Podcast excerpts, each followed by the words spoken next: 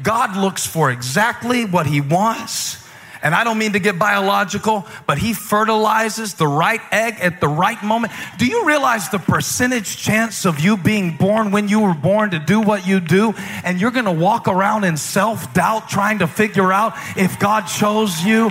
You ought to know God chose you. You ought to believe God chose you. And you ought to go through your life with your head held high no matter what is in your bank account because I'm chosen.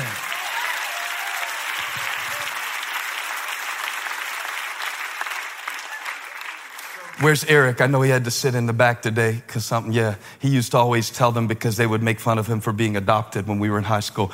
And he'd say, My parents picked me, yours got stuck.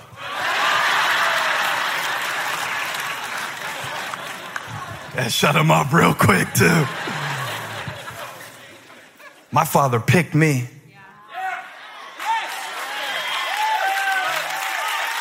Wanted you in the earth right now and he wanted you short or he wanted you tall.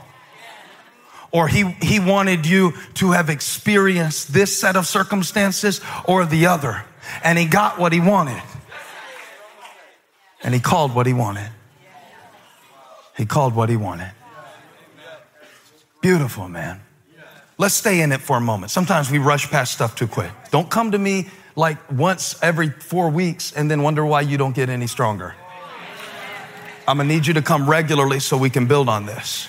Then we can get it in with repetition and talk about the kingdom of God. It's always invisible to the human eye. It's always insignificant to the human mind. And it is always immediate. It's right now. The kingdom of heaven is at hand. That was the first message Jesus preached. He said, Repent, change your mind, metanoia in the Greek, for the kingdom of heaven is at hand.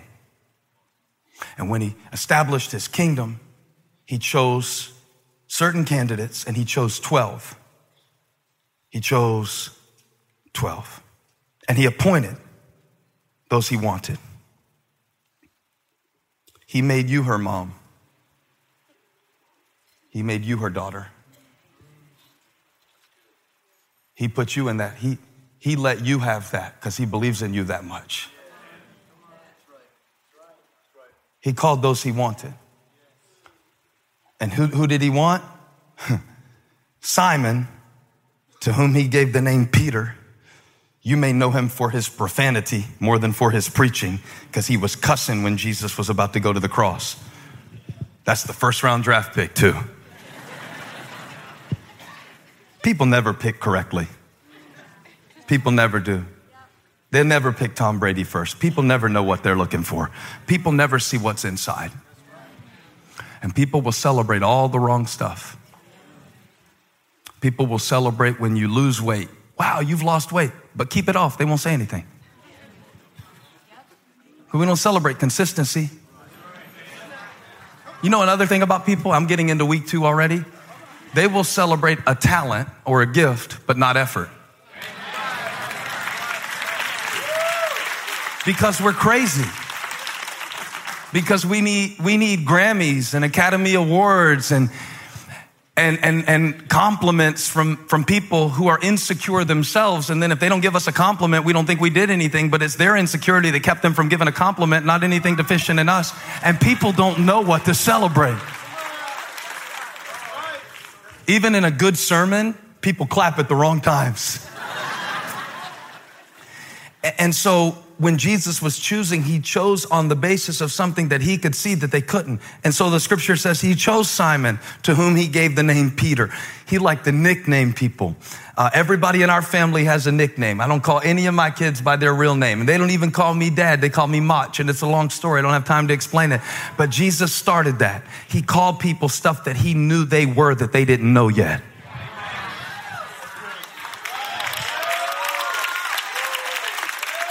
So he'll call you righteous while you're still struggling with addiction. So he'll call you an influencer when nobody else knows your name. So he will call you great when the world will trample over you to get what they think is great. And, and he called those he wanted and he called them to be with him. And when he called them, he called Simon and he said, You're Peter, Petros, rock. You're something I can build on. You're something I can build on. Then he called James, son of Zebedee, the one from Matthew 20, remember?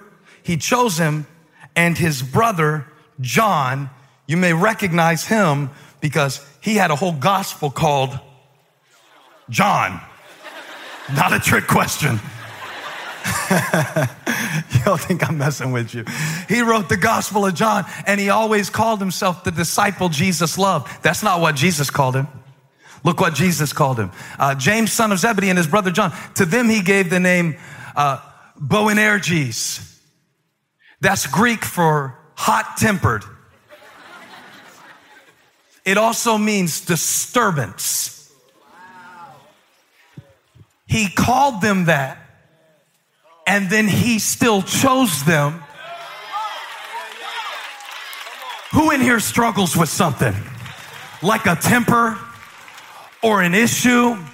I swear your wife is to raise your hand for you if you don't get it up real quick. I'm trying to spare you some embarrassment. How many of you struggle with something and God can look right past what people trip over and say, come on, go with me. We've got a job to do. I know you don't see it. I know you don't feel it, but the kingdom of God is at hand. Yes, Lord. Boanerges, which means sons of thunder. That's a nice translation. That's a nice translation. And so these boys, they follow Jesus for three years. They left their father's fishing business, which was successful. I know it was successful because when he called them, they had hired men helping them. Zebedee, their dad, he had servants on the boat. So they left something where they had servants to become servants. Kingdom clout. When you stop worrying about what looks good to people because you want to be right with God. Kingdom clout. We need this message, man. Our children need it. We need it. We're still teenagers, dressing for everybody else, spending for everybody else, and then the credit, they don't, they're not there to pay off the credit card and they didn't even notice that we wore it.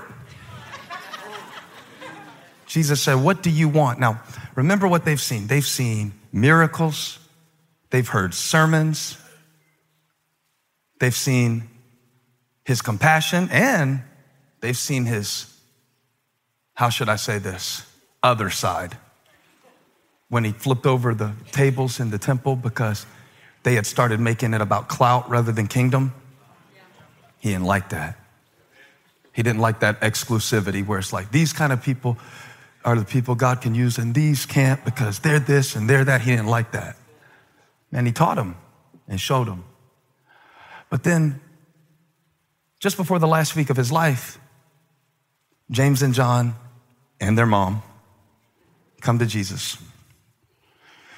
And they're like, uh, we, we want you to give us VIP seating in the kingdom. At least that's how I always read it. But I realized something that it wasn't just important what they asked for. Listen to me. You can't understand what they ask unless you understand when they asked it. Okay? In the verses just before the verses that I read you, where this mom comes up to Jesus and kneels down and says, I want my boys to be okay. He had just for the third time told them about his death. They didn't want to hear it because it meant that in order for God to bring about what they wanted him to bring about, they would have to go through what they didn't want to go through. And when he talked about the cross, he did it in dramatic language, but they couldn't hear it. They, they, they didn't want to hear it. They rejected it. They rejected that message because it did not fit with their expectation of what the kingdom would be. When, when God does something in our life that does not conform with our expectation of how we wanted Him to work, we will tend to reject it. When someone that God wants to use is raised up in our life that we don't, we, we don't really have different values than the world because we think that in order for the gospel to go forward, we need celebrities to get saved. That's, that's the kingdoms of this world, not the kingdom of our God. God calls the known and the unknown. And I need to preach this message because just Friday, I, I went to Cheesecake Factory. It's been a minute since I did that. And one reason I quit going is the menu gives me a panic attack. It's so big. It's like, y'all remember Encyclopedia Britannica? The menu is like chapter seven, verse three on the, yeah. So, but after we ordered, and let me tell you, we're talking about choosing. You got options at Cheesecake Factory, 17 different kinds of ways to die early and, and all of that. but when we finished eating, we were sitting there a moment and I was telling Elijah, Kingdom Clout, I'm so excited. He's like, Me too. It's going to be awesome. What's going to be the first message? And the uh, server, not the one that had taken care of us during the meal, but somebody I had noticed a few times, and we both talked about it. He just had something special about him. both of us noticed. And he came over and said, I don't want to disturb you, but this meal, uh, um, I, have been the whole time, I thank you. He said that our messages have helped him, encouraged him, and somehow he thought that would bother me to tell me that. I was like, oh man, thank you so Thank you, man. That, that means the world, really does. And he went to walk away. He's like, I don't want to bother. I said, no, come on.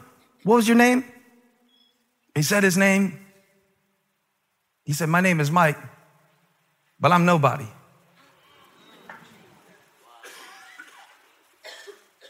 And, and, and I, I said something to him just to say, no, man. And then, and then after he left, I told Elijah, I was like, that's why I got to preach this. Because most everybody feels that way. Play me off if you want to. I know that's the same thing you walk around telling yourself. I'm nobody. I'm nobody. Because y'all will have the nerve to say stuff to me like this. Like, like one, one woman in the church said the other day, she said, I'm just a stay at home mom. If, if you ever say something like that to me, I will find the nearest elevation pin and throw it at your forehead like a Death Star. Stop saying stuff like that. You are just a what? You, if you are a stay at home mom, let's do the math. You are a doctor, a lawyer, a Uber, a UFC referee if you got more than one of them. I'm not just a nothing. Whoa, that wasn't good grammar, but it felt like God. I'm not just a student. I'm not just a teenager. I'm not just a woman. I'm not just a nothing. Get your hands off my calling, devil. He called who he wanted. He chose me for it. I'm important because he made me. You don't have to know my name. I know a name that is above every name. Kingdom. In the kingdom, I'm somebody. In the kingdom, I have a father. He knows every hair on my head. Robert, that don't take much for you. He knows when I'm hungry. He knows when I'm thirsty. He knows what I secretly wish I had. Hey, thank you for watching. Make sure you subscribe to this channel so you don't miss a single video or live stream. And share this video with a friend. And don't forget, you can join me live every Sunday. Thanks again for watching.